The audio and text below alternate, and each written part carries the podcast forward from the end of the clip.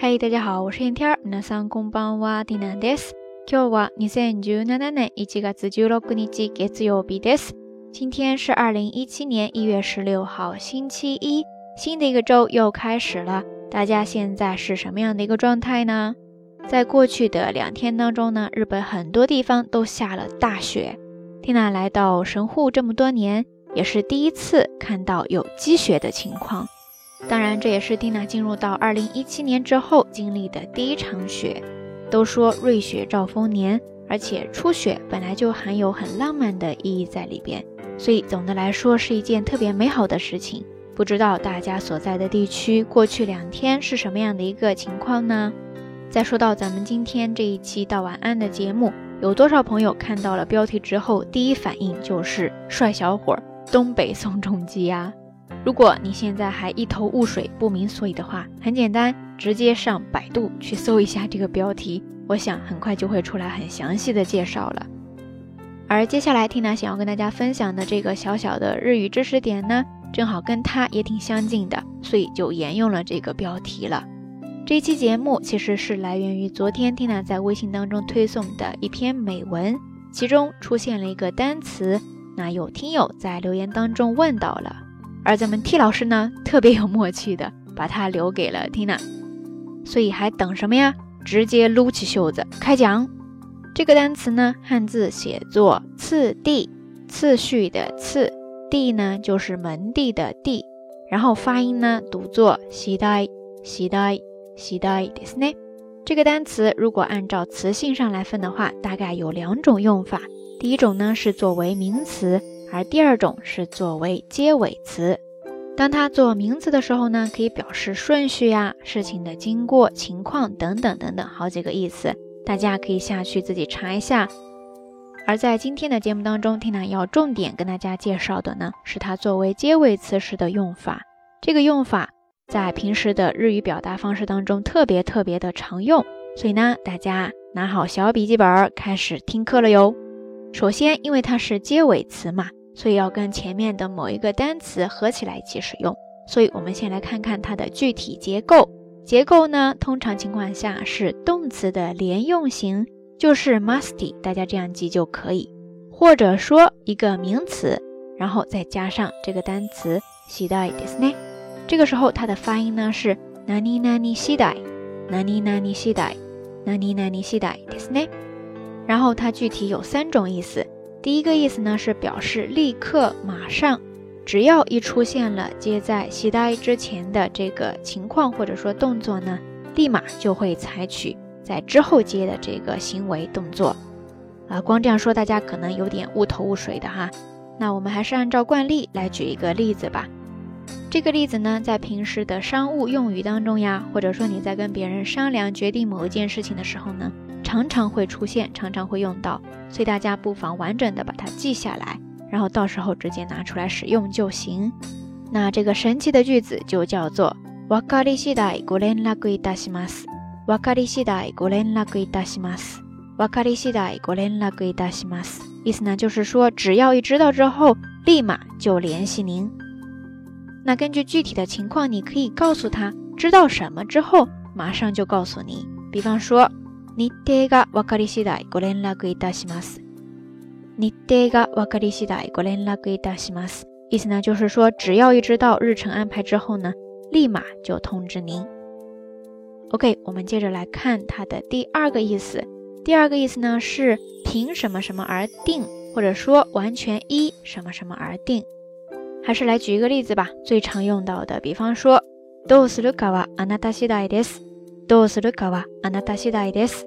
どうするかはあなた次第です。意思呢就是说怎么做完全就看你了，完全就由你来决定。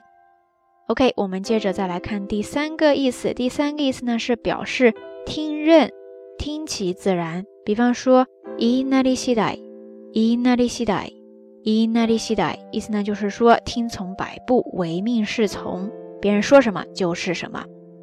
那以上呢，基本上就是“期待”这个单词它作为结尾词时的一些具体用法了。看完这些用法之后，我们再回过头来看昨天那篇推文当中出现的那一句话，是这样说的：“ その時の天気次第でみんな違う味が出る。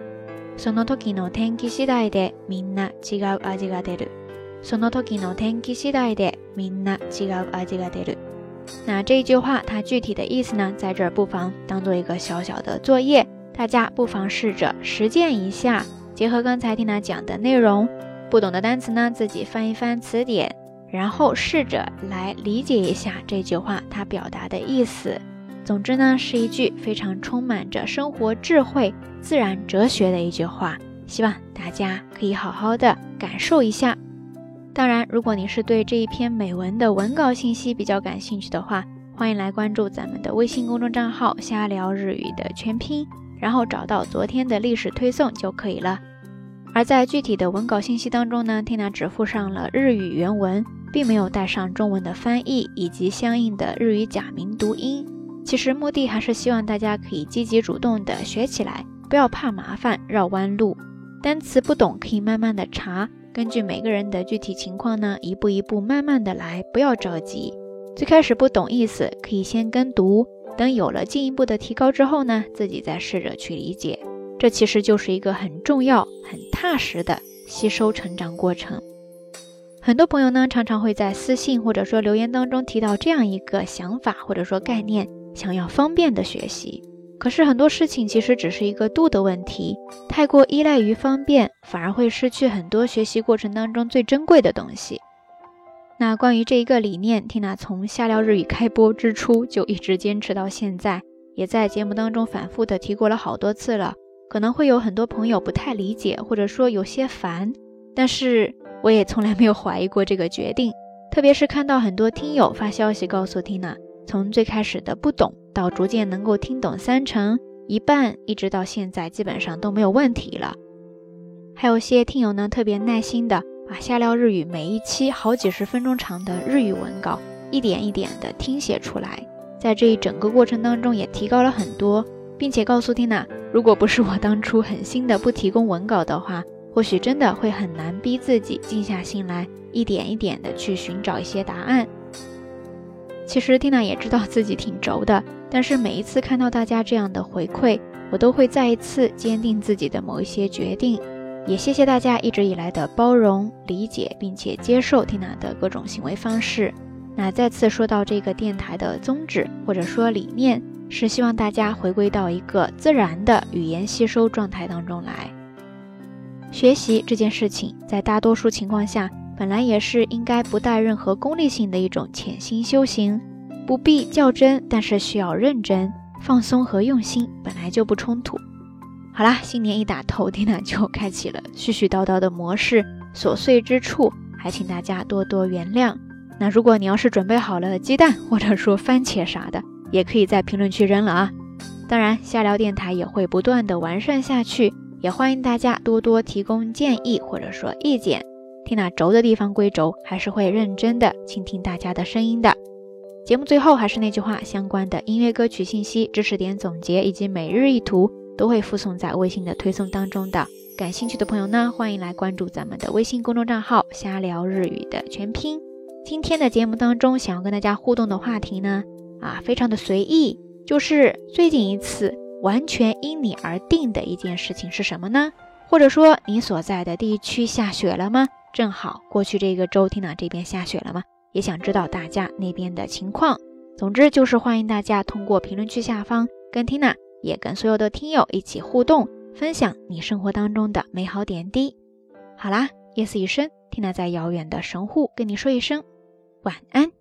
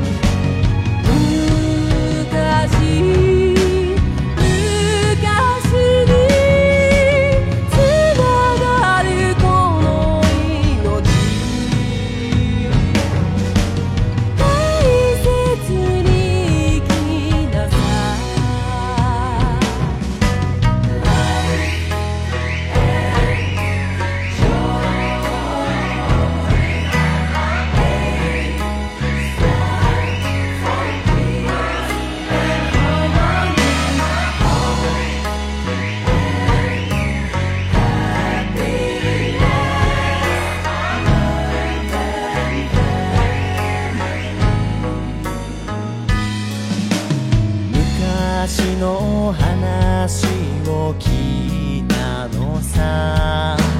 重視の頃から働いて家族と別れて一人きり涙は流せぬ生きるため。